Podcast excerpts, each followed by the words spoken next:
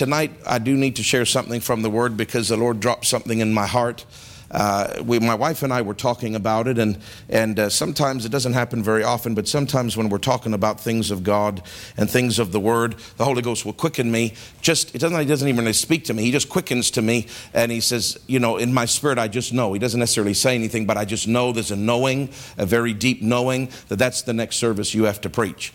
And it could be a Sunday, it could be a Wednesday, it could be any day of the week for that matter. But I just know we were talking on Monday about this, and uh, the Spirit of God quickened and said, That's the next service that you preach. So I know that He wants me to share this. It's a message that maybe some of you have heard before.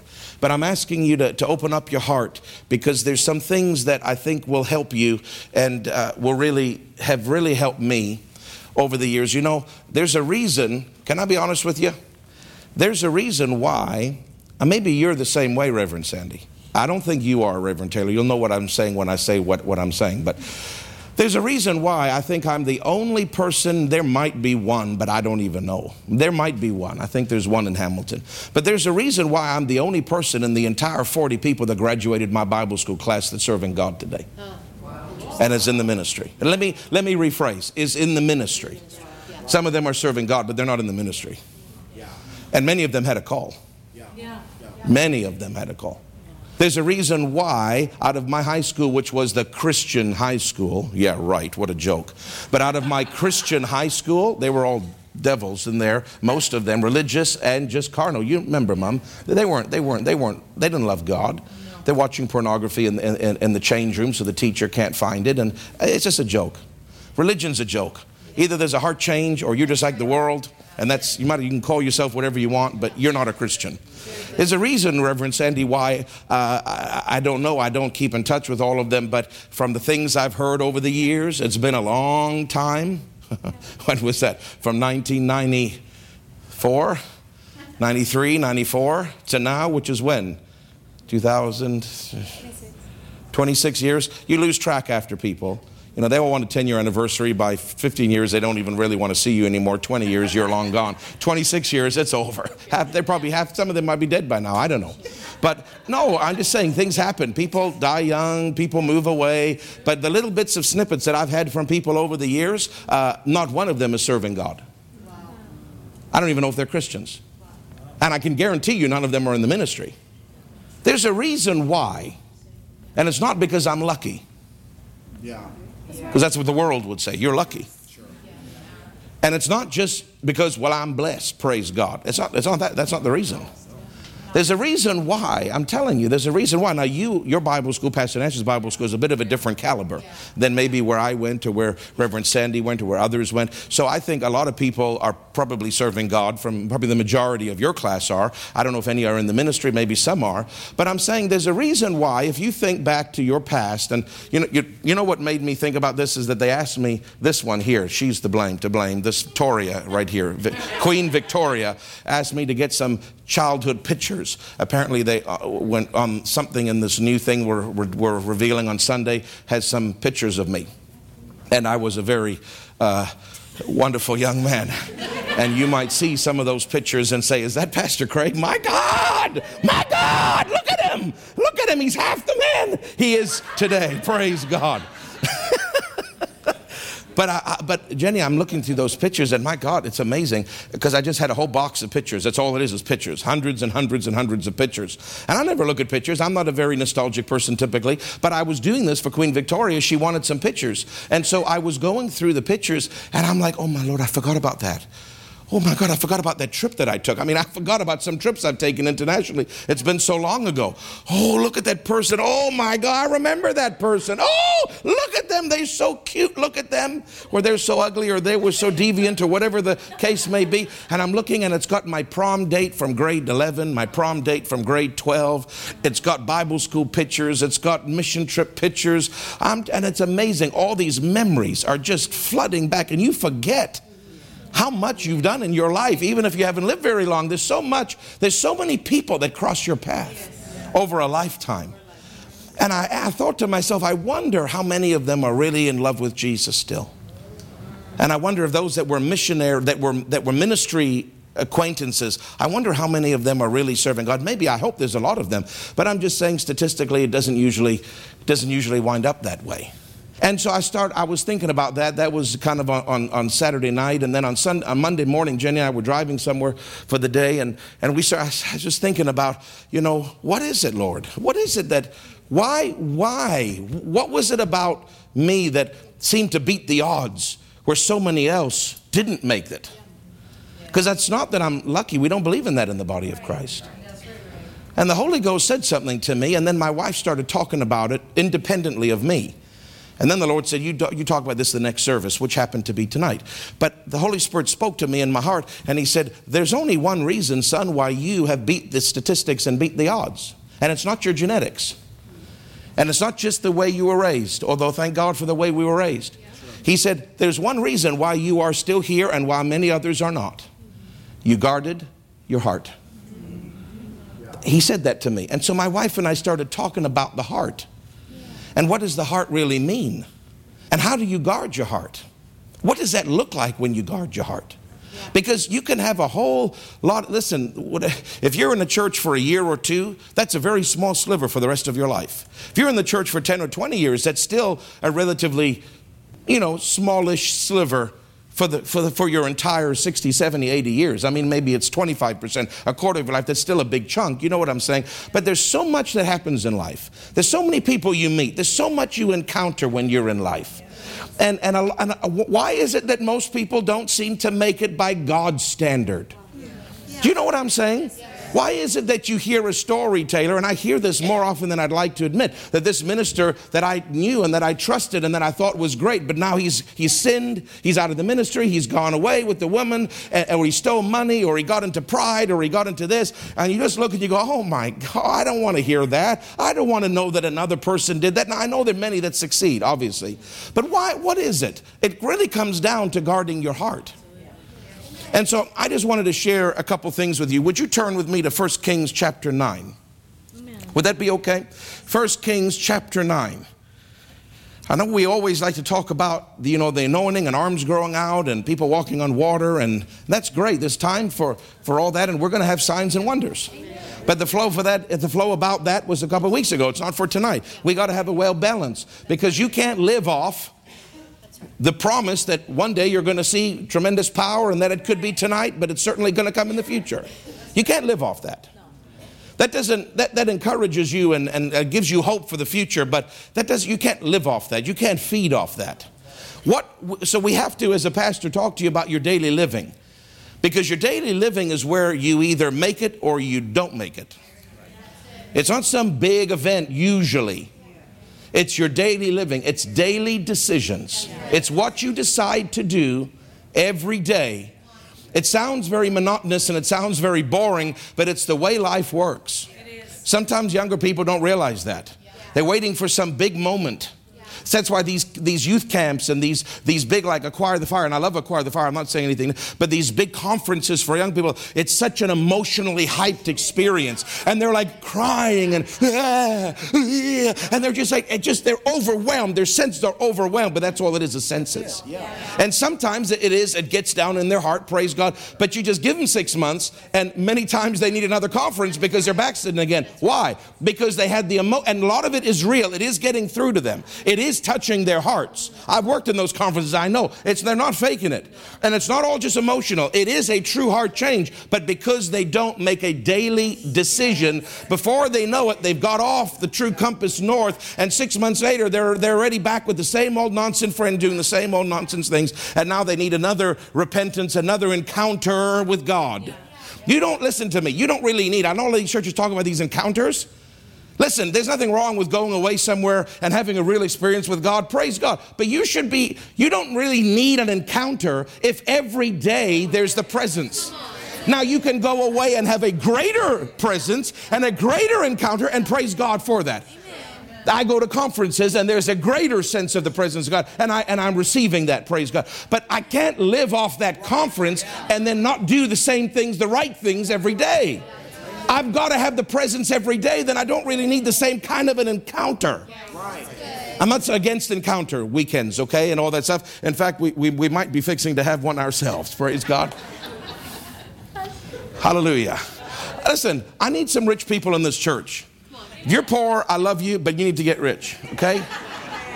Because the vision is growing and I can hardly keep up with it. And I haven't even told you some of the things God's been telling me to do. I haven't even told the staff because I'm afraid they might try to stone me. But, but I, haven't, I, I, I haven't even told some of the closest people, and not even the board of directors know some things God's been talking to me. And, and I need a couple more hundred thousand dollars. So if anybody, anybody, uh, praise God. I, I, need a little bit of extra help. Some of you funders better start funding and stop talking about it, but you better start doing it because I, I need the vision is moving, and I'm trying to keep. I'm just trying to. I'm just trying to stay on that train. Anyway, I'm not going to say nothing. I know you told me not to say anything, Jennifer, so I'm not going to say anything. But I almost, you see, it almost started to slip out there. Say, praise God. Now, Taylor, stop, stop looking at me like that, brother. You know you were holding the stone today when I said I've got something that's going to change your life. You picked up that pebble. I saw you do it. First Kings chapter 9. I'm trying to say this is that, the, is that uh, we, need, we don't need necessarily as much uh, single encounters, although they're great if you, if you mix them with daily living. But what you really need is daily living. Life is not that complicated. You just got to make a daily decision. The minister that went and fell into sin, and Pastor Nancy saw it on the television years ago, and there's many, you, so many ministers that have had that. It's hard to narrow. Uh, I'm not going to say who the minister was. You don't, but you can just. There's so many that have fallen into sin, so just pick one. All right, but but she's sitting there watching the TV at the disgrace, and the shame that he's brought on his wife and his family and his ministry, and how the, the fact that his ministry is more or less over you know and, and and and you know she said lord that temptation must have just just been so strong on him just really got the better of him. You know and the pastor was putting the focus on the fact that the attack of the enemy and the temptation was the thing that was the overwhelming force. And to some measure of course it is. Yes it is. But the lord didn't put the focus on that. He didn't put the focus the spotlight on the devil or on the temptation. You know what he put the spotlight on? The man. And he said to her and you've heard her say this, but he said to her, it wasn't that. It was the fact that he stopped starting his day with me and he stopped keeping his face turned toward me all day long. It wasn't the sin that overcame him. It was the fact, basically, the gist of what God was telling her the daily routine changed. It's not some big demon most of the time. It's it's they'll come you'll open the door but but but you, have a lot of power over them. If you can just maintain your daily routine spiritual habits spiritual habits are very important. Time with god even though it may not feel exciting is very important. Time with the, praying in the holy ghost even though you may not feel the anointing is very important. Are you listening I, I, I, know this may not be a clap clap sermon, but it's, it's what the Lord said for me to teach you, and I'm telling you, it, it, it has got teeth. Whether you, whether you believe it or not, it's got teeth to it. Because what if that man had started every day? The Lord said to Pastor Nancy, start your start every day with me. And keep your face turned toward me all day long. That doesn't mean you have to pray in tongues all day long. That doesn't mean you have to be meditating on the Bible all day long. But it also doesn't mean that you'll never pray in tongues. It, it's a double negative. It doesn't mean you're constantly spiritual, all the time praying, all the time meditating, but it also doesn't mean that you go throughout your day and you never think about God once. So you've got to find a balance. It doesn't mean that you have to read all the all day long. You can't. You've got a job to do. You'll get fired. You can't be praying in tongues all day long either. He didn't say you have to be in my immediate presence all day long, otherwise, none of us could have a job. But what he did say is keep your face turned, turned. Keep your face turned toward me. That means like Pastor Nancy said recently, she was talking to some ministers, and I was in the group uh, even during COVID, and she was telling us, she said, You know, it's not about, it's not even necessarily about just praying in tongues all the time, it's about living in the Spirit. Right. And she was praying in tongues at a season in her life for like a number of hours every day. And the Lord started dealing with her and correcting her and said, See, because we can get so legalistic even with tongues that now if we don't hit a certain time frame, we're not getting what we need to get done. And there's a measure of truth to that, but there's also a measure of legalism to that. And remember, Jenny, God got over to her and said, You've made this whole no, it wasn't her. It was another minister. That's right, it was another lady that she that was that she heard speak. And that lady was saying how she really delved into X number of hours a day, really intense. And there are seasons for that. But she was trying to do that and, and, and she was trying to, she heart was right. She was trying to get something from God, but God dealt with her and said, You've made this simply about X number of hours in tongues. And it's not what it should be about. It should be about living in the Spirit. Tongues is part of living in the Spirit, but it's not the only part. And God gave this minister that Pastor Nancy is referring to an example of another lady.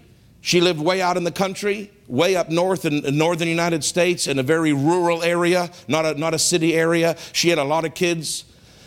I don't even I don't I don't know if her husband was even serving God, but she she was the she was the spiritual dynamo in her family, and she she was didn't have a high powered job. She didn't have a job. Her job was to raise the children while he worked.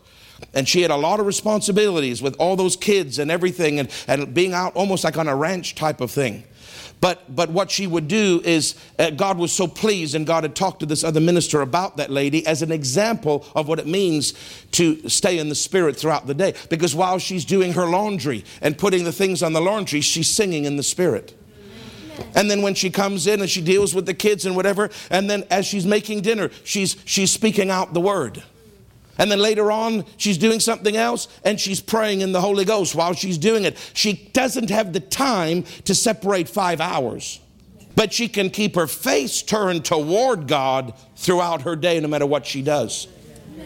Do you understand? Now, that doesn't mean you shouldn't pray some hours in tongues. I'm not saying that. But some people make it so legalistic that all it is is about tongue, tongue, tongue, tongue, tongue, tongue tongues. But, the, but, but then when they stop that, they don't even think about God. They're so carnal. Their mind is so focused on everything that they're doing, and their face is not turned.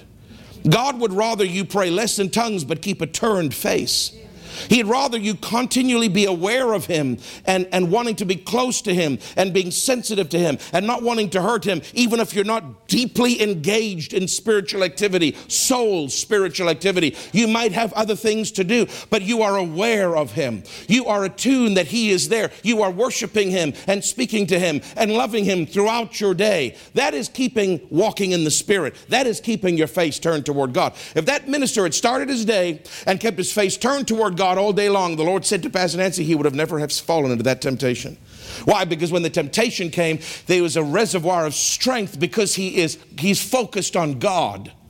His eyes are looking to the Lord. He might not be praying six hours a day in tongues. He's doing his life, but he is constantly aware of God. He's thinking of God. It's like, it's like this is the difference. Most people are doing this and God's over there. And if they're going to think about God, they have to do this. But what God does, He doesn't want that. He, God He's right here. He wants you to do your day, but it's just a glance. Just a glance. You're right there, Lord. You know what I'm saying? That's the attitude. You don't, have to stop everything and completely revolutionize your day and your life and put everything on hold with this big spiritual moment where now you're going to be with God for 20 minutes. Now, you should do that at some point in your day, especially the morning time. But as you're going throughout your day, you don't have to get so engrossed and forget Him. You can be working and walking and doing life, but He's right there. And you just can glance, I love you, Holy Ghost. And then you pray, but it's such a flow. It's such a flow. It's not legalism. It's not about getting 21 verses in or reading the 17 chapters. If you want to do that, do that, but it's about a flow. It's about keeping your heart soft toward Him all the time. This is the key to staying out of sin. It's the key to spiritual victory. It doesn't sound very dramatic, does it? You're waiting for the, some big experience. Remember, Naaman wanted the big waving of the hand, and it was a simple dipping in the dirty Jordan that got him his miracle. It's not always this big thing. I'm not saying don't pray. I'm not saying don't spend time with God for some time alone with Him. I'm not saying that, of course, you do that. But I'm saying so many people, Sandy, they do that, and the rest of the day, that God doesn't even enter into their consciousness. They gave him their 20 minutes and now they've done their rosary bead. It's like a religious action. I prayed, Lord, I read three verses. You should be happy. Click, click, click. And they put their rosary bead away and they go and they live their life and they don't even think about God for 13, 14 hours. That's not right. He should be so real to you. He should he should be, you should be so in love with him that just you glance at him every now and then and just look at him like he was the lover of your soul. I love you. I love you. I'll get, spend more time with you later, but I just want you to know I love you. And you just sing to yourself and speak to yourself in psalms, hymns, and spiritual, and just have the word working in you all day long. Keeping a heart turned toward him all day will keep you spiritual. It'll keep you spiritually minded. And when your mind is spiritual, your actions will be spiritual. Remember, if you have a spiritually minded person, there's life and peace, but if you sow to the flesh, you're going to have corruption and death. So, so Pastor Nancy uh, really teaches this a lot to ministers. Yes, spend time with God. It's very important that you do that, that big chunk, but it's more than just the chunk. It is keeping a softened heart and your eye on Him. He's right there and being aware that he's right there and yielding to him and loving him and speaking to him. You understand what I'm saying? Because some of you, I don't know if you really love Jesus that much. Do you really love Jesus? No, I don't mean a religious amen. This is a rhetorical. You don't need to respond to it. But do you really love Jesus? Or is he just some foreign, you know, he's your savior, but you never think about him? I really love Jesus. Like I truly love him. When I open up my eyes in the morning, he's the first one I think about. And sometimes I think I'm a strange, I'm a weirdo, Jenny, because I don't know if a lot of Christians feel that way. But I truly love Jesus. He is my everything. And I don't just mean that religiously. I love my wife. She's my everything with skin and flesh on. But I love Jesus more. Jesus fills a part in me that no human being can fill, that no job can fill, that no money can fill, that no sexual experience can fill, that no vacation can fill, that no extracurricular activity can fill. People are searching for this stuff to fill. They're looking for these things to fill this void. And even Christians are looking for things like that to fill a void. And they don't realize it's getting to know and love and be intimate. Uh, just he's just a look, he's just a look away. I don't have to turn around and he's somewhere out there and I have to find him in the clouds. When I live my life, Jesus is a look away. I got to focus on what I'm doing, but all I do is look and he's right there. Uh, you know what I mean symbolically? I don't mean he's standing there watching me and I can see him. I mean he in my heart, it's like he's right there. I just, I just keep my, I just keep my heart turned toward him, and I just, I just love him. I, I, really do. I really love him. I've always loved him from the time I was a little boy, and it's never left me. And I've often wondered, Lord, why did I beat the odds and so many others didn't? Maybe you've wondered the same thing if you've beaten the odds, and many of you have. It's because you guarded your heart. When you guard your heart, you keep your heart soft toward Him. You truly love Him.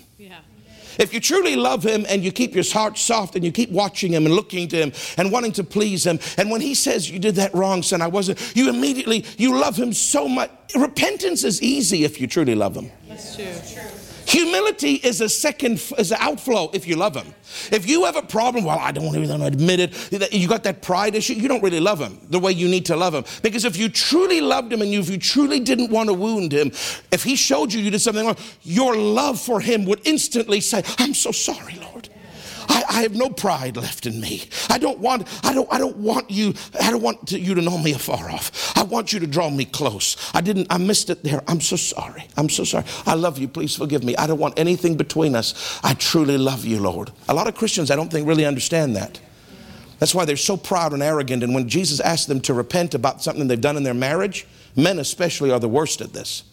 They mistreat their wives. They come in for counseling, and I'm telling them simple basics, and they look at me like I've got four heads, and how dare you? I'll treat her however I want. And they've just got this rebellious anger, pride, arrogance, macho. They, they, they, don't, they don't understand anything about Jesus. And they don't understand anything about the word. Even though they may be born again going to heaven, that's about all they've got. Because if you know Jesus and he, he shows you, whether through a preacher or through the word or through your own heart, that you're off on some, the first thing you want to do is, Lord, I'm so sorry. Because you love him, you don't want to hurt him. Some of you are very quiet. I, I don't know if you're in a maybe disagreement. Maybe you want me to buck and shout and do a dance for you. But this is what he asked me to share with you. Guarding your heart is one of the biggest things you can ever do in life. If you were to say to me, What is the greatest asset you have? It's, I would never say it's, it's the way I look. I would never say it's my charisma in speaking. I would never say it's my, you know, I am a, a very detailed person. You can ask the staff. I drive them nuts a little bit sometimes. I, I, I, I am a good administrator. Some pastors couldn't administrate if their life depended on it. I can administrate. And you need to have that if you're going to be an apostolic call, because otherwise you'll never make it. If you're disorganized, you'll never make it. But my, my success is not based on my ability to organize, delegate, administrate. It's not a correct charismatic preaching or anything like that. In fact, my success is not even based on the anointing. I know that sounds strange to say because without the anointing, you can't do anything in the pulpit. But lot, most of my life is not in the pulpit. You look at how many hours I have 168 hours in a week. How many hours am I in the pulpit? Four, five? I've got 164, 163 hours of life that doesn't have the corporate anointing on it to preach. So that is not my success. If I ever could even say I have any success, it's certainly not that. That is what I need for the moment when I'm ministering, but my life is a lot longer than ministering. I go to bed just like you. I have to wake up just like you. I've got a, I've got a dog that you have to deal with just like you. Maybe you don't, but I do. I've got a dog good enough for all of you. I deal with all of your dogs and that one dog. I've got kids just like you. If you don't have kids, don't, you know, I'll leave it up to you if you want to have them or not, but th- they're a lot of work. They're a lot of work but they're a great blessing, but they're a lot of work. I, I, mean, I've got, I've got pressures and I've got devils that attack me and I've got people that don't like me and I've got, I've got family situations. I'm just like you and 163 hours a week, I'm dealing with just what you're dealing with. And my success is certainly not just because of the anointing. What is it? It's because I guard my heart in those 168 hours and I stay soft and close to the one I love. This is the key to life. That's why Jesus said, You've done a lot of things, but I've one thing against you. You've lost your first love. You've lost that deep love for Jesus, that love you had when you first got saved, where He was everything to you. And it's easy to let life get away, get that away from us, but you've got to fight tooth, nail, and claw to get it back. You've got to fight to get it back. And you don't get it back by staying away from where Jesus likes you to hang out, which is the prayer closet and the local church. You don't get it by ignoring God's house and you don't get it by ignoring your time with Him at home. That's how you get it back if you don't have it. If you say, I don't feel what you're feeling, I just, I'm, I'm just being honest with you, Pastor. I don't love Him the way you love Him. I feel bad about it, but it's just the facts. You, there's hope for you. You can get that deep love, but it takes time. You've got to wait with him. You've got to talk to him. Do you ever just turn on some music and lift your hands? Don't do it when you're driving, but have you ever done it where you just lift your hands and you just sing? I don't have a good voice. He don't care. He loves the sound of your voice. Nobody else does, but he loves the sound of your voice. Have you ever done that? And you just have, no, I'm asking you, have you ever done it? Have you ever done it? I had that little that little teal colored Sunfire, Pontiac Sunfire. I was uh, before I met Jenny, and I was well, actually I had it when I was with you, but it was very early in our relationship, and I was still a youth, a pastor, a youth pastor assistant there at Evangel, and I showed up one day early uh, for the Friday night youth group. I just, I just was early. I don't know why. I don't remember. But I remember I parked in that little alley. I don't know, Jenny, if you remember. There was like a little alleyway. You know, the front door of the church was there, but there was like a little driveway that ran cross threads with it and it went all the way to the end. And I pulled up by the youth door because that's where you went in for the youth group. And I was way at the end. Nobody was around. Nobody's there. It's, it's, it's, it's, I was there by myself.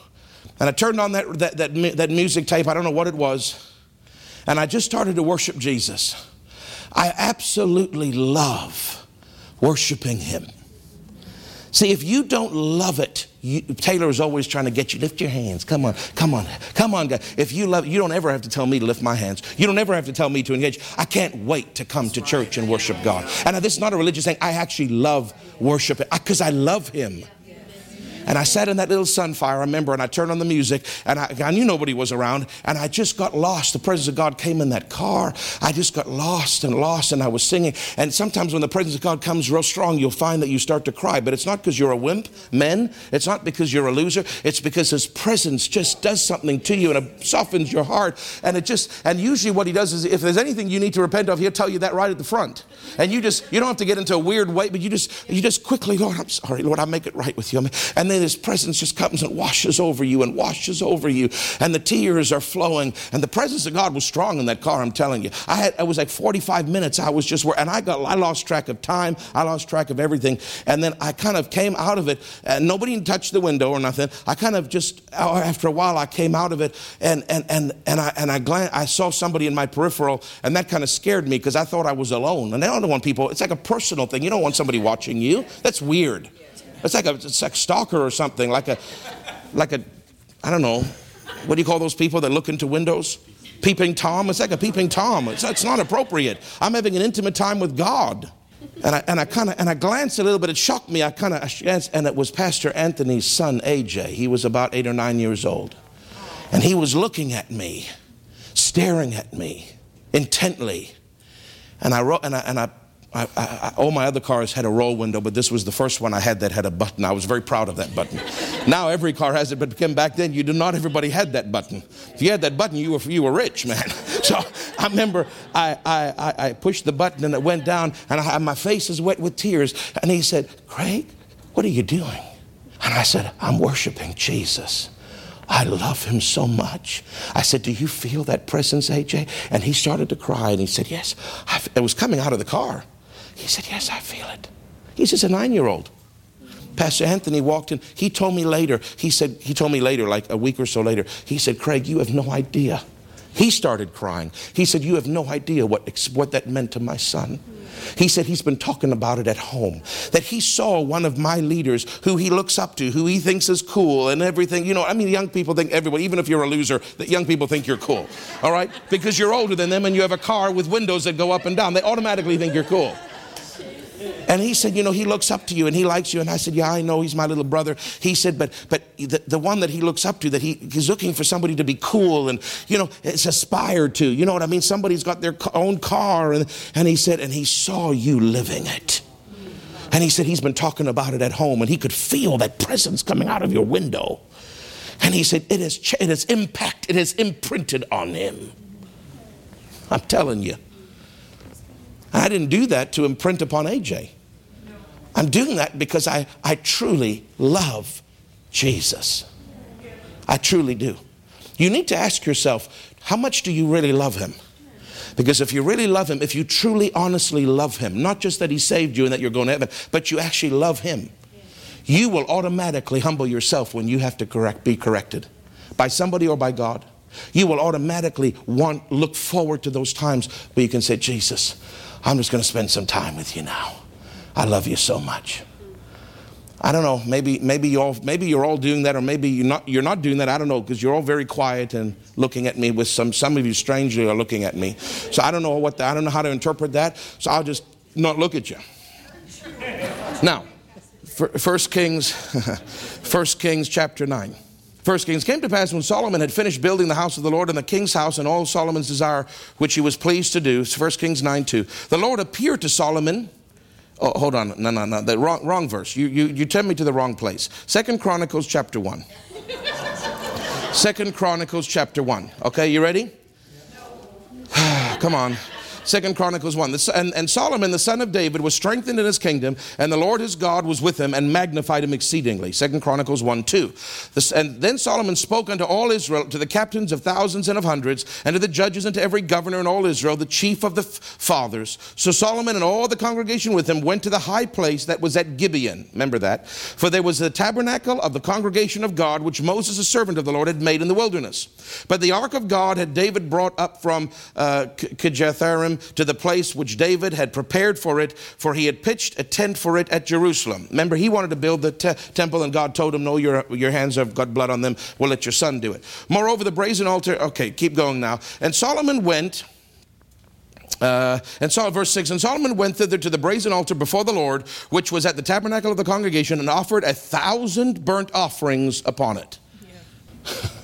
You, you, you know, people like talk about money, uh, uh everything's about money, but if you study God's word, God often showed up when people showed their heart toward Him in generosity. You're not earning, you're not buying God, but when He gave, that was a big offering. That would be equivalent to a big money offering for you. You say your heart is where your treasure is. He was showing God, I honor you, I love you, and He did that with His wealth. Just remember that is connected to this whole thing, but we can't take it to the place where it becomes inappropriate about money. But you see it all the way through the Bible that God was expecting people's heart to be connected through their giving to Him. So we see he gives a very big offering. Now watch that. In that night, verse 7, did God appear to Solomon and said unto him, Ask what I shall give thee. Think about that. I mean, you hear these silly stories about the genie and the lamp and everything, and you know, you got three wishes, but but this has actually happened. And it wasn't a dream. A lot of people say he appeared to It didn't say that. It said God appeared to him at night. That means God himself stood there, Hortense, and Solomon saw him. And God said to him, What do you want? Anything you want, I'll give you. Think about what that means. I don't know if that's ever happened with anybody else in history. Not in this way. And Solomon said unto God, Thou hast showed great mercy unto David my father, and hast made me to reign in his place. Now, O Lord God, let thy promise unto David my father be established. For thou hast made me king over a people like the dust of the earth in multitude. Give me now wisdom and knowledge, that I may go out and come in before this people. For who can judge this thy people that is so great? And God said, See, his focus wasn't on me, his focus was on God's people. I want to help God's people. They're so great and I'm so small. Help me. Uh, what's, the, what's the president that got shot there? Kennedy. Kennedy had on his desk a little, a little thing. I, have seen the plaque. I'm trying to get somebody to make one for me, but there was a plaque that he had on his desk, uh, and it's the truth. It's the truth. And that plaque is a, is a brazen, like with, a, with an engraving in brass, and it said, "Oh God, Thy ocean is so great, and my boat is so small. And he read that every day because he wanted to remind himself, I am very small compared to the task at hand. What did Solomon say? I'm very small. Your people are very great. I need your help. Do you understand? There's a humility there that Solomon had. And now watch this. He says, uh, Give me now wisdom and knowledge that I may go out, judge the people. And God said, verse 11 to Solomon, Because this was in your heart, and you have not asked for riches, wealth, or honor, not that those are wrong, but you didn't ask for them first, nor the life of your enemies, neither have you asked for long life. So you didn't ask for long life or health, you didn't ask for victory, and you didn't ask for wealth and honor. But you've asked for wisdom and knowledge for yourself that you may judge my people over whom I made thee king. Wisdom and knowledge is therefore granted unto thee. And I will give thee riches and wealth and honor such as none of the kings have, that have been before thee, neither shall there be any after thee that have the like.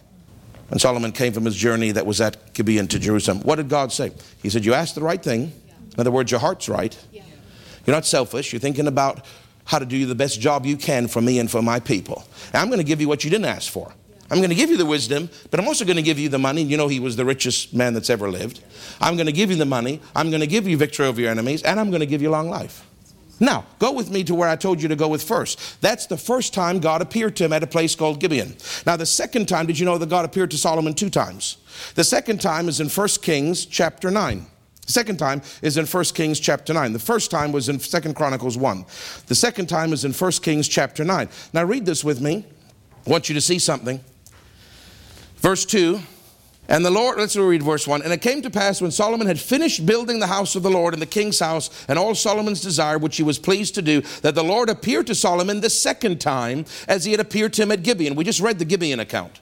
And the Lord said unto him, I have heard thy prayer and thy supplication that thou hast made before me. I have hallowed this house which thou hast built to put my name there forever, and mine eyes and mine heart shall be there perpetually. Now watch this. And if thou walk before me as David thy father walked, in integrity of heart, keep your heart, keep your heart and in uprightness to do according to all that I've commanded thee, and will keep my statutes and my judgments. In other words, guard your heart, walk uprightly according to my word. Don't violate my word. That I will establish the throne of thy kingdom upon Israel forever, as I promised to David thy father, saying, They shall never fail a man upon the throne of Israel. Now, watch this now. This is conditional. But if you turn, but if you shall at all turn from following me, ye or your children, and will not keep my commandments and my statutes that I have set before you, but go and serve other gods and worship them, then I will cut off Israel out of the land which I have given them. In this house which I have hallowed for my name, I will cast out of my sight, and Israel shall be a proverb and a byword among the people.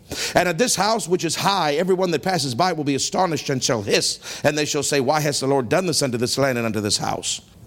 And in other words, it goes, and they shall answer because they forsook the Lord their God. They brought forth their fathers out of the land of Egypt and have taken hold upon other gods and have worshipped them and served them. Therefore has the Lord brought them, uh, have brought upon them all this evil. Now you say, what God is saying here, this is a very simple thing. He's saying, now listen, I want you to understand the context of this. God appears to Solomon, is so pleased with him, says, You've got the right heart, you've asked the right request. I'm going to give you what you asked plus what you didn't ask. Now some time passes. He's dedicated the temple. He's wealthy. Sheba, remember Sheba comes and it takes her breath away when she sees the temple and how the people are in the temple. I mean, there's wealth and the glory of God comes and the priest can't stand for it to minister. And all of this has already happened by this time this second, the second thing is written. And you see, his heart was right. He asked for wisdom, he got it. He, he didn't ask for wealth, but he got it. He didn't ask for long life, but he's getting it. He didn't ask for victory, but he's getting it. And God's pleased and he's pleased, and this is great. Now God comes to him a second time after the temple has been dedicated, after the glory has come, after the priests were slain. And God says to him, Listen, I just, and listen, God is appearing to him, brother. He's appearing to him. This is not just like a little inner voice, not that I'm listening that. This is a major experience with God. Talk about an encounter. God is revealed, eh, showed up in person, open vision. And he's telling him, I want you to know something. If you do what I tell you to do, there's going to be, you're, you're going to set your life forever. Yeah. And all your sons and all your grandsons, and there'll never be a failure on this throne. But if you don't listen to me, and if you go after other gods, yeah. Yeah. notice that he already had the wisdom.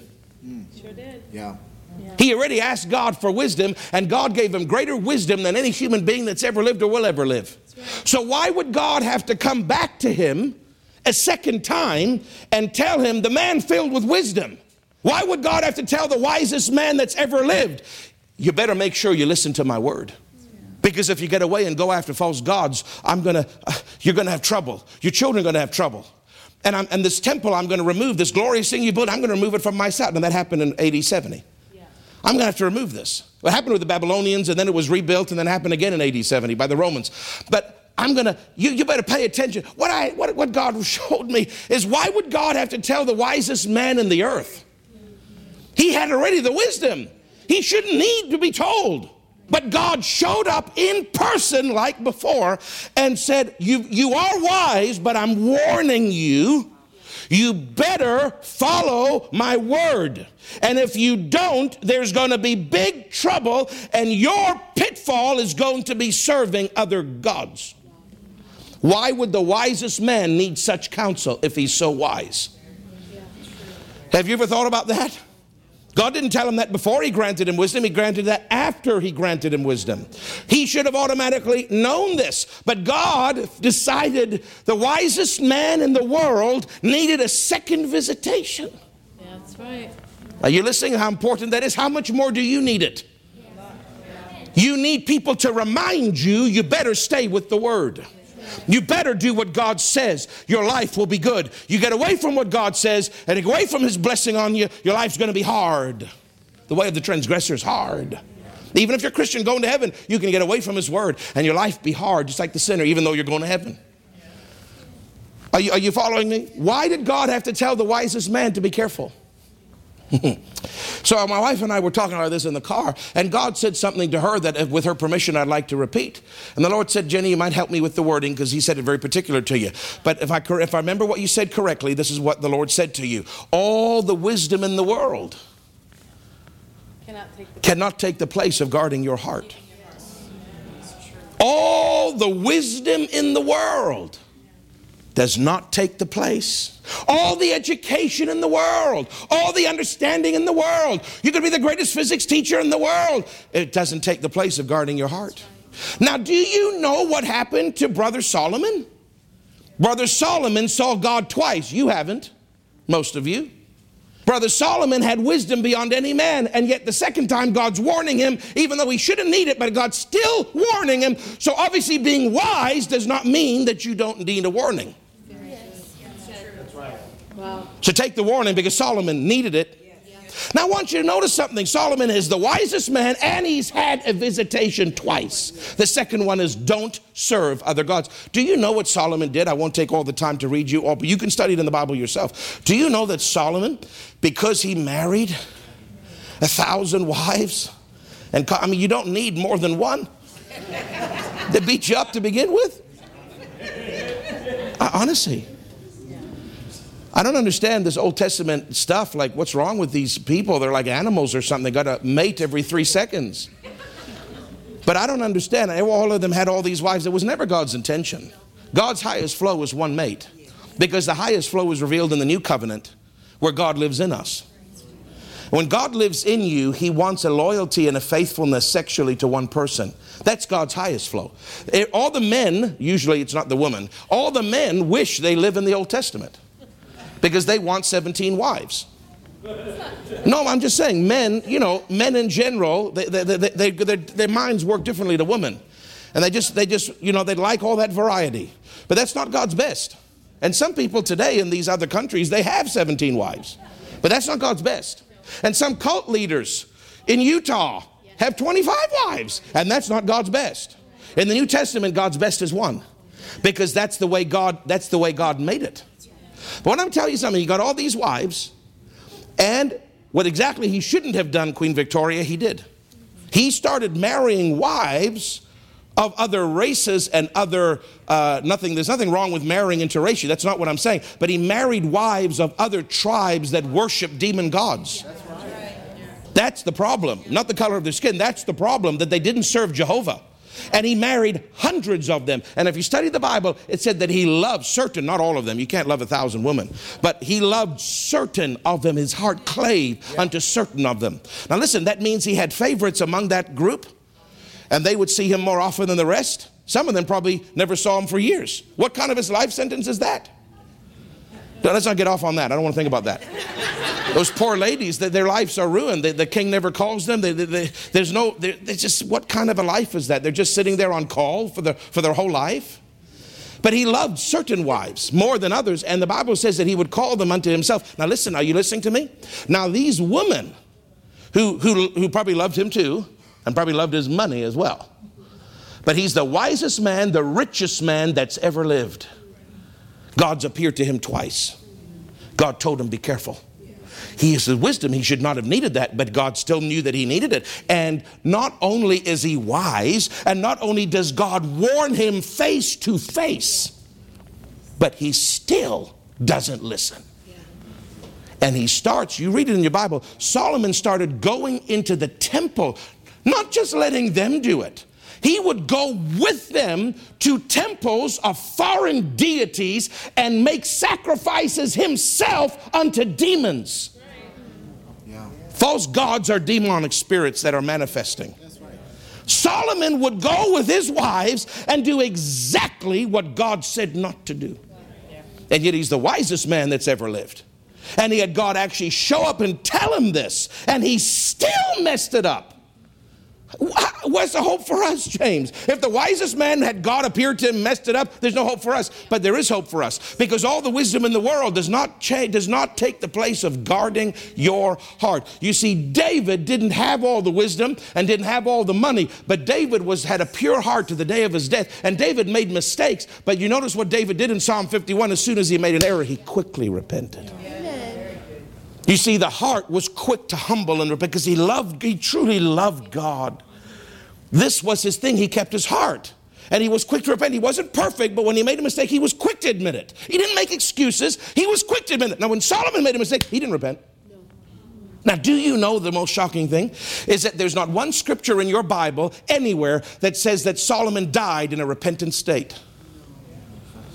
Theologians have argued this point for years. They they don't know if Solomon actually repented before he died. He was in gross idolatry, filthy.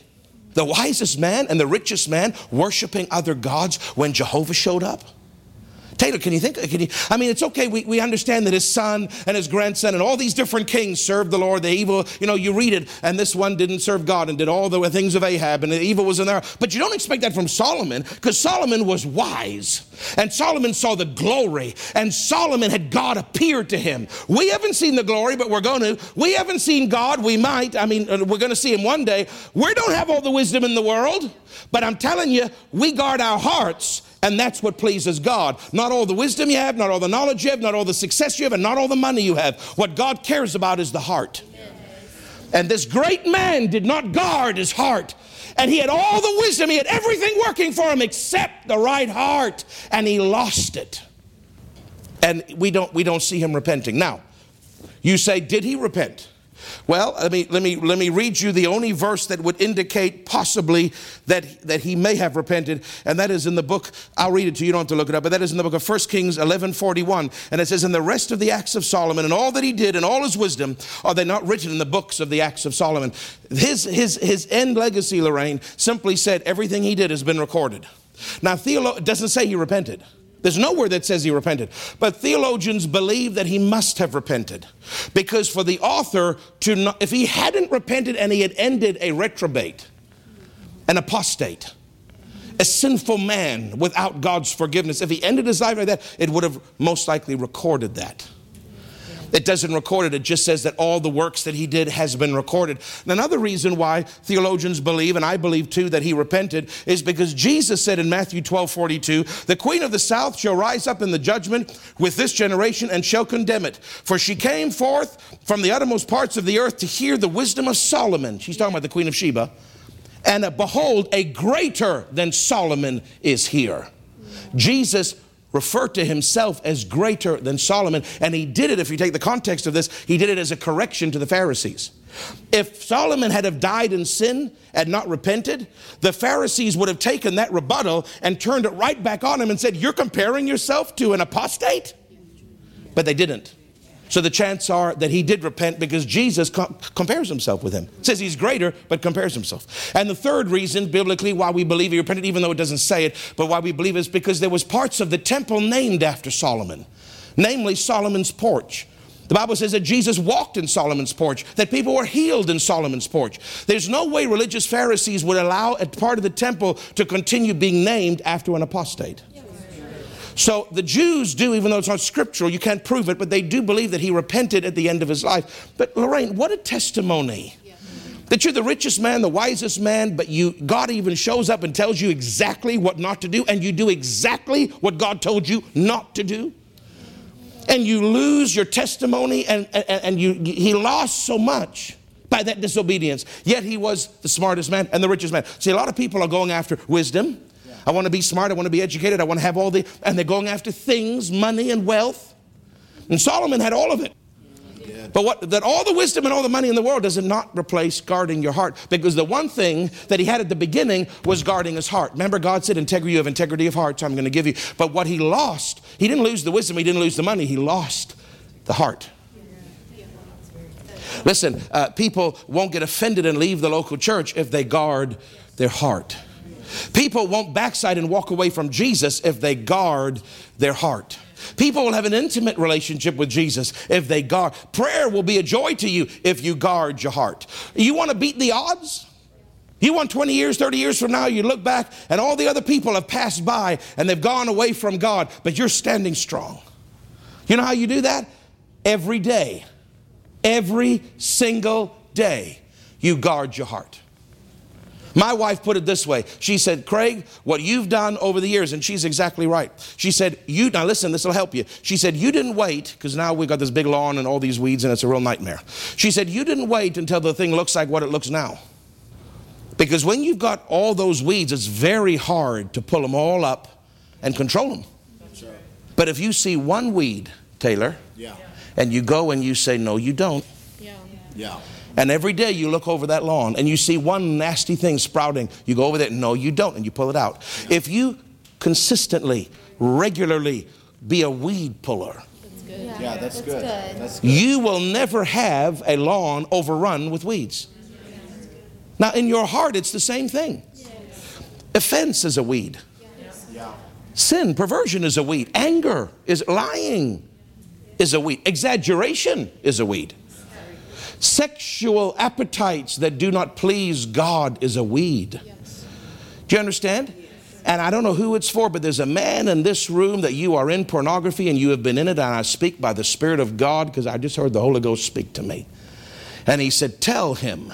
I know what he's doing and I've seen him do it for a long time, but I love him and there is much help available, but I need him to start pulling that weed starting tonight. How do you pull the weed? With your words. Start to say, Father, I decree that this thing has no power. I the Bible says sin shall not have any dominion over you. Start to say, pornography has no dominion over me. Start to say, Father, I thank you that I'm free from pornography. Remember the guy that was smoking with Keith Moore? Every time he took the drag, thank God I'm free from smoking. Thank God I'm free from smoking. He did it for a couple weeks and then he took a drag and God, in a miracle, changed his appetite and he, and he almost wanted to vomit because that smoke made him feel sick. But he was smoking a pack or two a day. But every day he said, even he didn't believe it at the beginning, but he just said it because he wanted to honor his pastor. Thank God I'm free from smoking. Thank God. Until finally it went from his mouth to his heart and the power of God struck him and he was instantly free. No, no withdrawals, no nicotine patches, nothing. He never touched it again. You can be the same with pornography. You can say, Thank God I'm free from it, Father. I declare sin has no dominion over me. I claim Ephesians chapter, Philippians chapter 2 that says that you are working in me to will and to do of what pleases you. You are giving me the will to decide and the power to do what pleases you. Lord, I declare that I'm free. I'm declaring that I'm free. If you'll do that, what do you do? You're pulling a weed with your words. Then when the temptation comes, you say, No. You, you have a power to say no. And if it's a demon driving you because you've done it so long, you've opened the door, you say, I, I speak to you, you foul, unclean spirit, and I bind your power, let me go in Jesus' name. I'm free. I said, I'm free. And then shut down that laptop or burn that magazine or do whatever you have to do in that moment so that you don't yield to that temptation. I don't know who that's for, but there's a man in here that you've been doing it for a while and God's been watching you. I'm telling you, you're in a season of mercy, but I wouldn't push your luck, sir, if I were you. If I were you, I'd start pulling weeds. If you let those weeds grow, Kim, your whole lawn will be the people. I see people's lives. Everything's gone wrong. Their money's gone wrong. Their health's gone wrong. Their marriage has gone wrong. Their mind has gone wrong. Everything is wrong. What have they done? They never pulled the weed ever. They're sitting eating Cheetos all day long spiritually. They come into church and doing their religious little hand waving thing, but they, they don't daily, they don't daily guard their heart because God is showing them this is wrong, that's wrong, this is wrong, and they just they don't do nothing. They just don't do nothing. Oh, well, whatever, Lord, you know, I'm pride or laziness or whatever, and the weeds just keep multiplying. And now to try to get that to get that field of weeds out, in marriage counseling for 29 years, I've seen this. They come and there's, got, there's more problems than I can write down on my pad. There's more red flags that I can even count. Why? Because they've had a lifetime of not pulling weeds. And now that the whole thing is overgrown into a weed forest and they're about to get divorced, the husband will, dra- but the wife will drag the husband in and say, Now you're going to listen to him or I'm going to leave you. And I can tell I ain't not picking no weeds. And I look at the lady and I say, Leave him. Because he's not willing to even pick up one weed, let alone 2,000. If a man's heart can humble himself to take one weed, and take another weed and take another weed and repent for this and treat right in that and talk right here and be willing with a heart, we can clear that field and restore that marriage. But when they've not done it for 20 years and then they come and they expect a quick fix, they expect me to lay hands on them and all of a sudden, poof, all the weeds have disappeared. That's not how it works. You got to pull those weeds yourself. I can't pull them for you. You young people, you better listen to me because you keep watching certain things on the internet. I don't mean pornography or nothing overtly, but you just keep yielding to flesh, yielding to flesh, watching things you shouldn't watch, reading things, talking to having friends that are influenced. You keep doing that, you're letting weeds sprout. You got to start pulling those weeds. We are daily weed pickers. If you are a puller of a weed every day, you will keep your see. Every time something's not working right, God will speak to your heart, and He'll say, "Deal with that." Now, if you yield to Him, you've picked out that weed. You've kept the soil of your heart clean.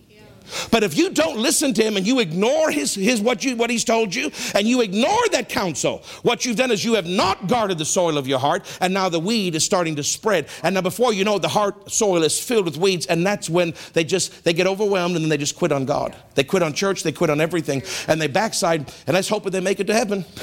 but I'm just saying, you don't have to do that. Whenever God touches your heart and he says, deal with this, the, the true hearted person says, Yes, Lord, and they pull that out. And they look at their heart, and they may not be perfect like David, but they're quick to repent and they've got a soft heart and the heart soil is clean. And then a couple weeks go by and they do something, Jenny, that they shouldn't do, and God highlights it by the Holy Ghost and says, I'm not pleased with that. I'm so sorry, Lord. I love you so much. I pulled that out of my heart real quick. I take it from the root, I pull it out. And they, Lord, is everything okay with my heart? Yes, everything's okay, son. You see, because we're always going to have something come up. We're always going to have a temptation. We're always going to have this. You're always going to have a weed once in a while, but it just keep pulling it, just keep pulling it. You'll get to the place, it's possible, where like Dad Hagin said, I haven't sinned in years. Where he had pulled those weeds so dramatically for so long, he had so pushed, there was no remnant of seed of weeds in the ground. And he could go years at a time without committing a single sin because he has become a master heart guarder, a master weed puller. And some people don't pull weeds at all. If God were to look at your heart in the term of a weed field, what would he see tonight? Would he see a heart that has nice, dark, rich soil ready for the incorruptible seed of the word? Or would he see a forest? Or most of us, he'll see partly good soil and partly some unpulled weeds because God's been dealing with you. Don't do that. Please don't do that, son. Please don't do that, daughter. No, no, don't, don't talk about that person like that. Every time you get grieved, every time the Holy Spirit corrects you, He's telling you that's a weed. Now you need to learn to immediately repent and pull that weed out and say, Father, to the best of my knowledge and ability, I will not do that again. Help me. And you might mess it up a few more times, but pull it out again, and eventually you'll get victory over that weed. Amen. And then there'll be another area of your personality or of your makeup or of your, you know what I mean? We've all got areas. Some of you, you're real quick on that drive. Somebody cuts you off and you're cussing them and screaming at them and going on their bumper. That's not right. That's not the fruit of patience. That's anger. No, you laugh at me, but I'm saying a lot of people do this. They get mad when somebody, I'm like it. You can ask my wife. Don't try to butt into me in line because I, I, get upset with you. I've been waiting here a long time. Don't you, don't you think you can do it? And I'll just go right in and talk to them on the shoulder. Excuse me, uh, you're not coming in here. Go back to where you belong. And Jenny's like, honey, you just leave me, Jennifer. I'm trying to be a good leader. Leave me. I always got a good, good excuse why she shouldn't tell me what. But I, but I, you know what I'm saying, Jenny. and sometimes you do need to leave me alone. It's true. Sometimes I am just trying to be a good leader. But then I hear the Holy Ghost. Oh, I know that voice. I know that feeling so well. I'm so mad. I don't want to want her to talk to me. I just want her to let me be the man. Because I'm trying to be a good husband. I'm trying to. I don't let. I don't want to push people, people pushing me around. I'm trying to be. But I hear the Holy Spirit say, "Son." I, I, know, I know what that feels like. Hear him say, son, uh, that's not right. and I said, not every time, but sometimes. And I said, Lord, I'm so sorry. You see, what, what uh, I could respond like, what? What are you talking about? I'm right. I don't care what you say. I'm not doing that. I kept that weed in. It's going to grow. But I instantly, he's right. He's always right. Lord, sometimes it's really hard to admit but I will humble myself and I admit that I'm wrong. Please forgive me. See this guy right here? Taylor? Taylor, right there? Taylor did something that he shouldn't have done a little while ago. He knew it. God knew it. The angels knew it. The devil knew it, and I knew it. And I got on him about it. But I got on him a little bit too on him. You know what too on him means? Mm hmm. And I was driving home, and I felt that thing and I just said, I just, I'm just going to worship the Lord. and I just sang as loud as I could because the louder I sang, I figured I could drown it out. But after I, I sang myself raw, raw, what do you say? Raw. raw. I sang myself raw, no song left in me. And I thought for sure he's forgotten about it now. I'm sure he's working on somebody else. He's got a long list of people that have messed up today. I'm only one of them. But as soon as that music went down, it was just waiting for me. And I know, I know that feeling. I know when he corrects me, and I know him said, "Now, son, I, I, know that he didn't do right, and I know that you're frustrated, and I know that he's there to help you, eh, but but you don't have, you didn't have to do it that way. You, you, you need to repent for that." And I said, on condition that I don't have to say anything to him. and sometimes he'll let me away with that, and other times he'll say, "No, you send him a text." Say, Brother Taylor, I love you. And, and once I sent him a text and I said, Brother Taylor, I love you. And I pressed send. And the Lord said, That's not saying you're sorry. I said, Yes, it is. I said, Brother Taylor, I appreciate you. I sent him a text. But I had to say, Brother Taylor, I'm sorry. You see, because every person, doesn't matter what role you have in life, whether you're the boss or not the boss, you can always have areas for improvement. And the Holy Ghost won't let you away with But listen to me, I'm going to help you. If every time he shows you a weed, you tell him to shut up by your actions, eventually he'll stop showing you the weed. Do you know what that means? Your conscience is seared and the Holy Ghost is so grieved with you, he's trying, but he'll just stop talking to you. And that's the dangerous place where now he's not even showing you because he knows you will reject his counsel. And that is when you're in a serious problem. Because now you don't, need, he'll, he'll help you if you'll say, Father, what have I done wrong? Holy Spirit, show me. He'll show you because he's faithful. But, but many times he won't even come initiate to you because you've so rejected him so many times, he, he gets grieved with you and he will leave you alone. And that you don't want to be in a place where the Holy Ghost is leaving you alone. You want the Holy Ghost to be bothering you. You want him to be rebuking you. You want him because without him doing that, it shows you're in a dangerous place. So please, when the Holy Spirit speaks to you and show, not speaks to, that's the wrong way. When He shows you, when you get that conviction, when you get that, you know, you, you just know it. Please yield to that.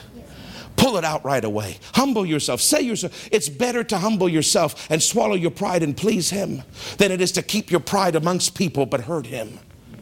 Keep your field clear of weeds. You do that every day, every day, guarding your heart every day, pulling weeds every day, keeping your heart turned toward Him every day. It's all part of it. Keeping your heart turned to Him includes quick repentance, includes humility, includes guarding your heart, includes pulling weeds. You do that every day. You will maintain a soft heart, and that is the greatest asset you have. Not your anointing, not your money, not your mind, not your brilliance, not your PhDs. The great Solomon beat all of us. He was smarter and richer than all of us, and yet he lost it all because he didn't guard his heart. Do you understand? Can I close? Are you sure you're okay? Please guard your heart. Please guard your heart. Taylor, I'm so sorry. I'm so sorry. I'm so sorry for all the times I was mean to you. no, I am. I'm, I'm sorry. I haven't done anything today, have I? I don't think so. Probably did something yesterday, so I'm sorry for whatever that was. And I'll just keep pulling my weeds, Taylor. You're not a weed, but I'm going to pull out. I'm not. You're not a weed, but I got weeds that I have to get out, and some of it is pride, and some of it is being too hard on people. Do you understand? Even I was going to James. I was going to the, the Tim Hortons, and the lady, she don't even pay attention. She's not even listening. I said it four times, and I'm saying it nicely. And I, what? Uh, and I repeat it, what? And I said, ma'am, is there a problem with the microphone? Jenny wasn't with me. She would have been so disappointed in me, but I said it nice. And she was like, I don't know what I. Finally, I gave up and I drove to the window. And I looked at her and I said, can I, would you like me to give you my order now? And she's like, well, and she kind of got annoyed with me. And oh man, don't, don't you do that to me. And I said, you better listen to me here, woman. I said, I've been standing back there trying to talk perfectly good English in your ear and you don't listen. I said, you got a problem with listening and you're a customer service representative. I said, are you ready for my order? she took my order and she gave me the order. And then I didn't know if I should drink it because I didn't know what she put in it before I, she gave it to me. But she was wrong. I was not wrong. I'm telling you, she should not be at the window. They're going to go out of business. It made me, and then she gives me attitude. Like she is totally in the wrong. And I felt that small little thing. I said, No, you don't, Lord. I said, No, you don't. No, you didn't. You know, you know, no, you didn't. Lord, you saw it. You saw it.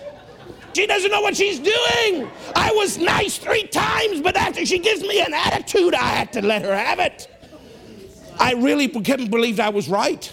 And the Holy Spirit spoke to me and he said, Son, she did not do a good job, but you did not have to raise your voice. I said, But Lord,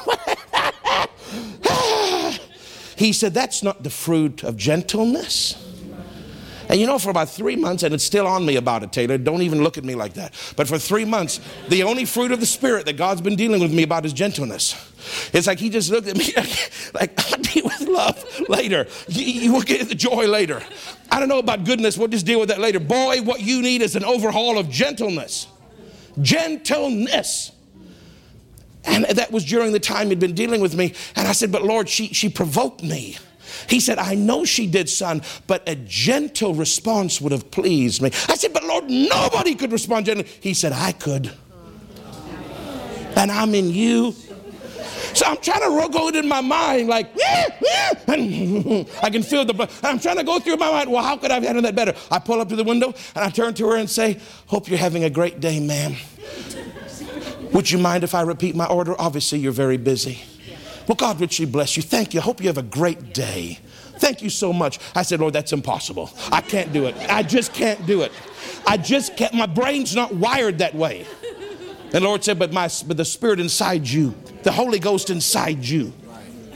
Now, Taylor, you put on love and you put on, it's a coach, you put on praise, you put on joy. You need to actually put on something called gentleness because you don't have it in your flesh, but the Holy Ghost can help you. You can actually put on the coat of gentleness where everything in you, but you yield to your spirit and you treat people right. And I see that's a weed, Taylor. I had to keep that weed out. Can I close by giving you some scripture? Because I can keep telling you story after story. Yeah, maybe I shouldn't because you'll lose respect for me as your pastor. You'll see how carnal I am sometimes. But listen, listen, I could tell you stories about doctor, which I won't. Pastor Nancy has told us stories about doctor losing it. And I'm so like, you have no idea the joy in my heart when she shares those stories. And I'm like, and she's laughing and I'm laughing, but inside I'm celebrating. I'm like, yes! Somebody screamed at the idiot and God didn't correct him. Yes! But of course, I know doctor and God was dealing with him. She's just telling us the funny thing of him freaking out. But I know doctor, he kept his heart so pure, God wouldn't have let him get away with that. Remember the McDonald's one? God wouldn't have let him get away with that. But boy, it does feel good to hear your spiritual father just wallop somebody. I mean, it makes you feel so good because you realize that they tempted the same way you are. He was such a mighty man of God, but he still had flesh to deal with. He still had fears. He still had loneliness. He still had things that he had to get out of his heart, just like I do. We're all the same. He can see mighty miracles, but we're the same human beings out of the anointing. We've got to keep our hearts. Let me read you as I close. 917, my God. Well, it's okay because you know this is a Sunday morning. Didn't you know that? Uh, no, no, that's okay. We'll be done soon. Now, let me read you this. Keep thy heart, Proverbs 14. Now, you should turn to that verse. This is an important verse. Now, did you know that, that Solomon wrote this before he sinned? Solomon wrote this before he sinned. They say he wrote Ecclesiastes after he sinned. But Solomon wrote this, Lorraine, if he just meditated on his own words, he would have made it. He didn't meditate on his own writings. Proverbs 4:23, keep thy heart with all diligence, for out of it are the issues of life. Do you know what that word issues is in the Hebrew? It's a Hebrew word totsatsa, and it means boundary.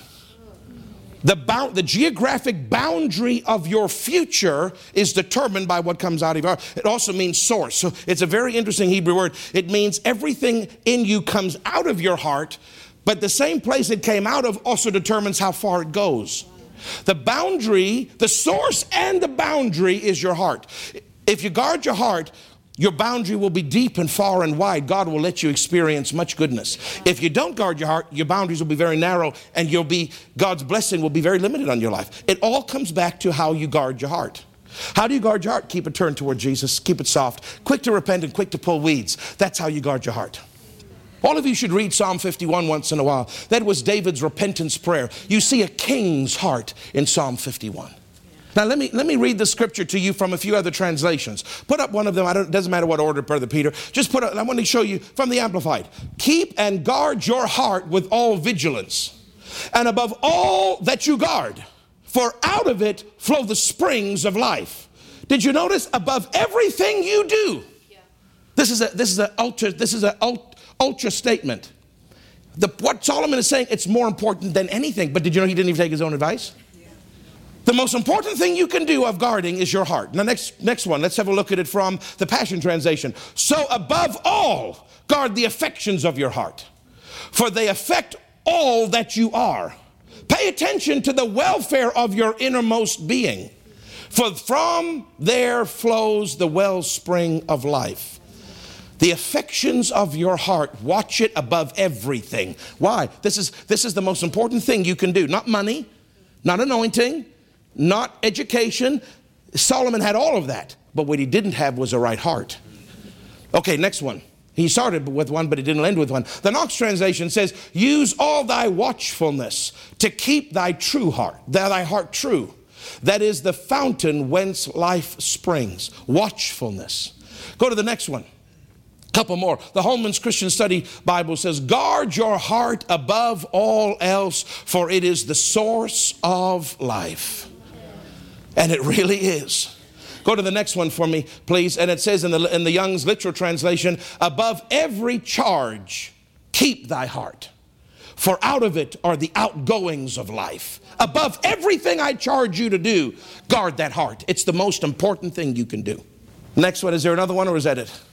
Guard your heart, the New Living says, above all else, for it determines the course of your life. And really, we know it determines the boundary of your life. How far you're going to go is going to depend on your heart. You think I just you think ministers get there because of the call? God's got a lot of calls and a lot of people, they never make it because they didn't guard their heart. They think the anointing is the only thing that matters? God's got much greater anointings on other men than me, but they have not made it because they didn't guard their heart. God is not as important as the anointing. He's not as interested in the anointing on you or how ambitious you are or how much money you make or how smart you are. What He's interested in is daily living. Start your day with me and keep your face turned toward me all day long. Keep a soft, humble, tender, loving heart where you truly love Him. And when He corrects you, you are grieved because you don't want to hurt Him and you pull out those weeds as fast as you can and you keep that soil rich and pure and true for the Word of God. That pleases God more than anything. And that will give you longevity more than anything. I want to read you one more verse and then we're going to close. Is that okay? But have a quick look with me now. I'm going to read it from the, Ampli- from the Amplified Classic, please. And have a look with me, if you don't mind, in the book of Mark, chapter 4.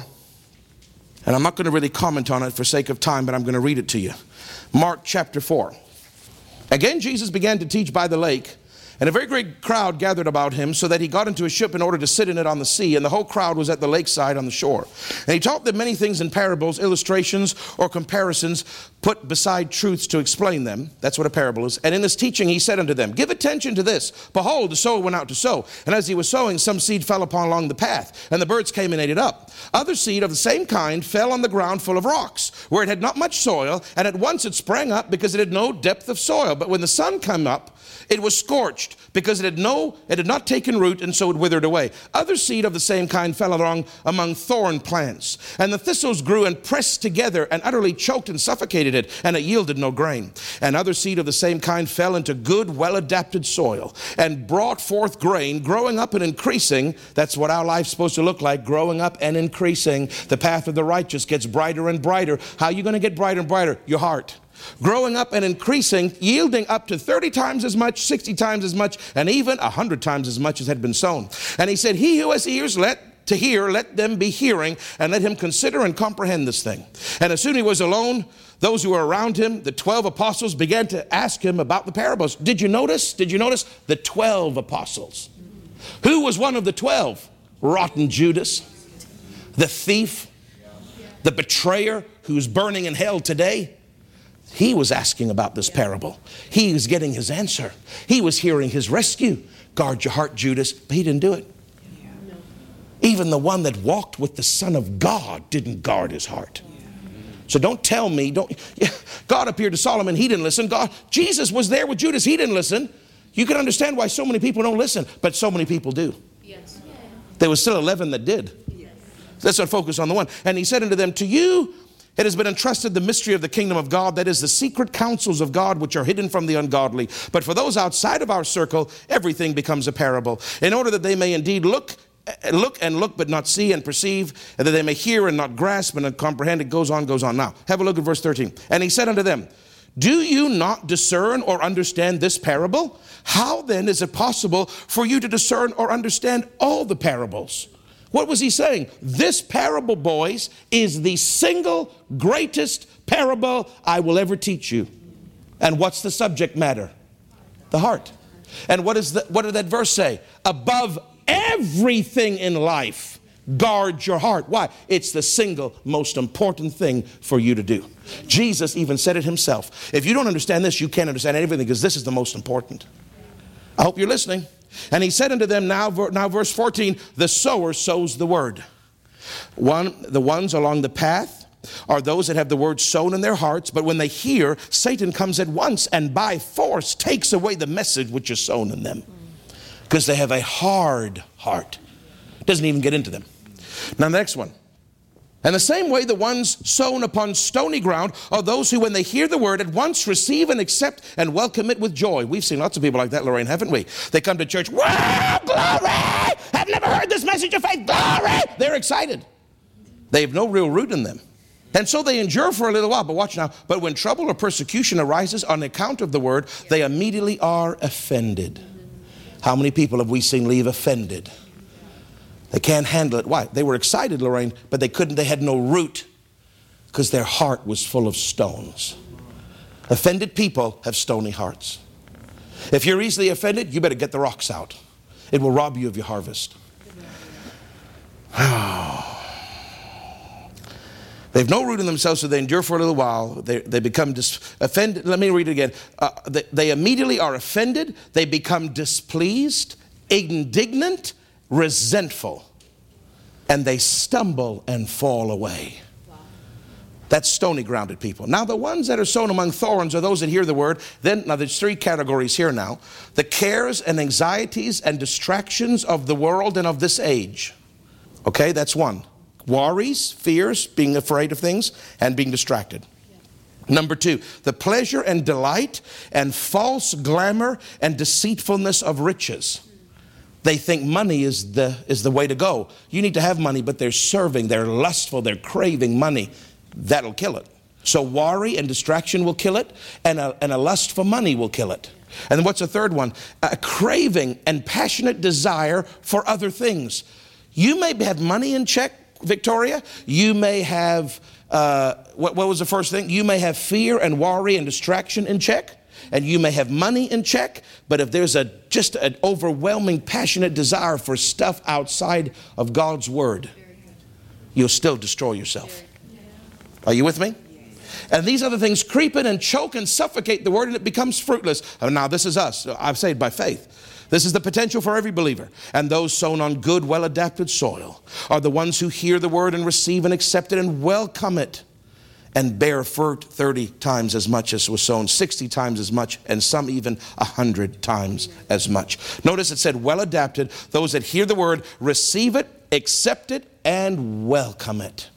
When the word corrects you, you say yes. The same way, when the word gives you victory, you say yes. When the word says repent, you say yes. When the Holy Ghost says go and give that money, you say yes. When the Holy Ghost says receive this blessing, you say yes. See, it doesn't matter whether it's inconvenient or convenient, whether it hurts a little bit or doesn't hurt. You are saying, I welcome it. I receive it. I want your correction. I need your correction. I want your encouragement. Lord, anything you say, I'll do. Anything you say, I want you. Lord, if you say there's a weed, I'll pull it out. See, that's the heart that stays with producing.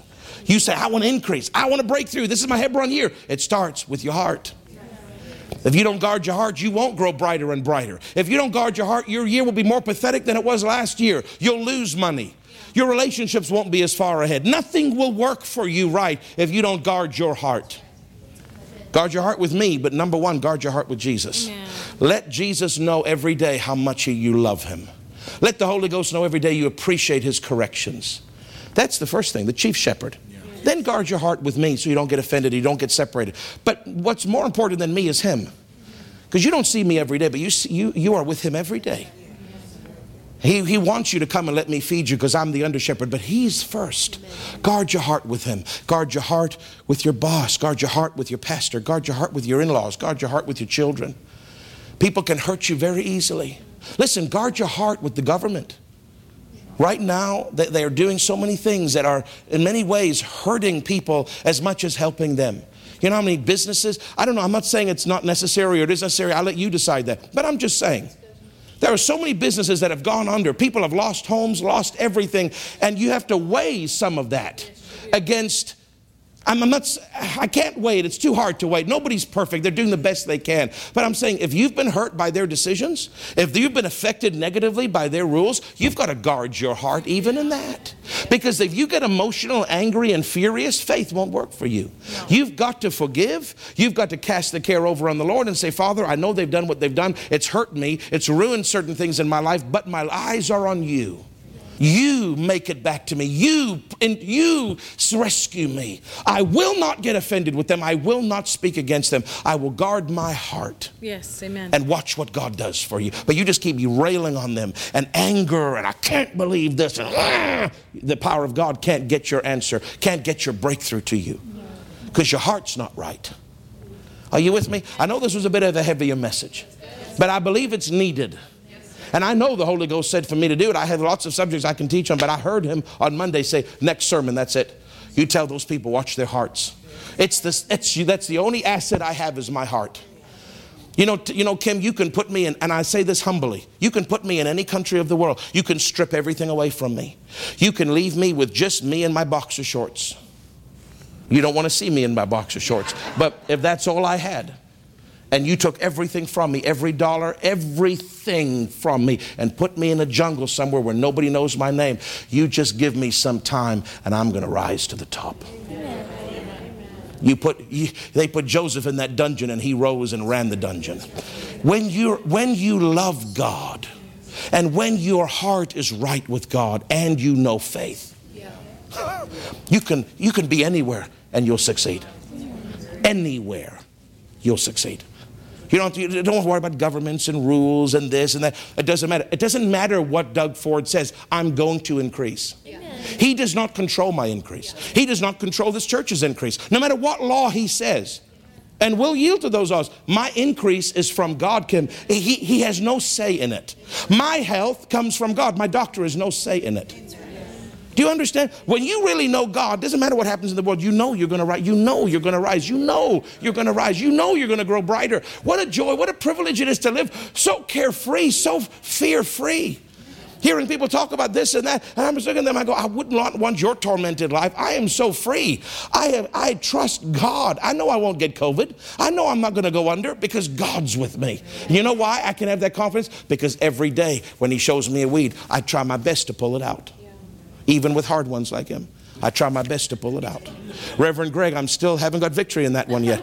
Because when he shows me wins about that, I'm still not quite ready to pull those out, but I'm going to pull them out, brother. Heavenly Father, I thank you for this wonderful congregation. Lord, we have to talk about some of these very important things.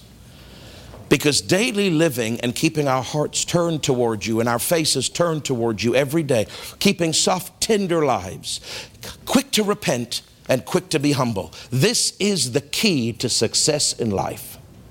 It's not the chasing of money or this or anything else. We can you'll give us all of those things and you want us to be to be productive and wealthy and prosperous. But Lord, what's most important is our relationship with you which comes back to our heart. Do we truly love you, Jesus? Well, then we'll spend time with you. We'll keep our hearts turned toward you all day long. We'll talk to you throughout the day and worship you and love you and have an intimacy with you. Lord Jesus, when you correct us, we'll be quick to change. We'll keep that field, rich, dark soil, weed free.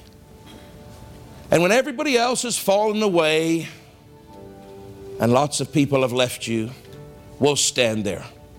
We'll be strong. We'll be blessed. We'll be prosperous. We'll be healed. We'll have long life and we'll stand against all the odds and let all of them fall by the wayside, Father. We're going to still be standing at the end of the day because we guarded our heart like David. Solomon didn't, and he lost it all, but David did, and he maintained it to the end. And that is why he's the greatest king that ever lived because not because he was perfect, he sinned quite a bit, but because he had such a heart after God a man after my own heart, you called him, that is willing to do all that I ask him to do. Father, I want that testimony for me. I want you to look at me and say, Craig is a man after my own heart. I want you to look at Taylor and say the same thing. I want you to look at others and say the same thing. I want our congregation to be promise of life, our people after God's own heart that we are so pure in our heart. We are so in love with you. We are so quick to repent and so quick not to be proud, but to be humble. Oh, then, then we will stand the test of time. Then all the others may fall by the wayside, but we will keep growing brighter. Hallelujah. 30, 60, a hundredfold increase in every area. I bless these people tonight, Father, and I thank you for them and for their attentive hearts tonight to your word. Let them go home and look over their field to see if there's weeds. When you show it to them, let them be quick to pull it out. Tomorrow morning, let them spend some time with you and keep their heart towards you all day long. And I thank you for it and I praise you in the mighty name of Jesus. Amen and amen.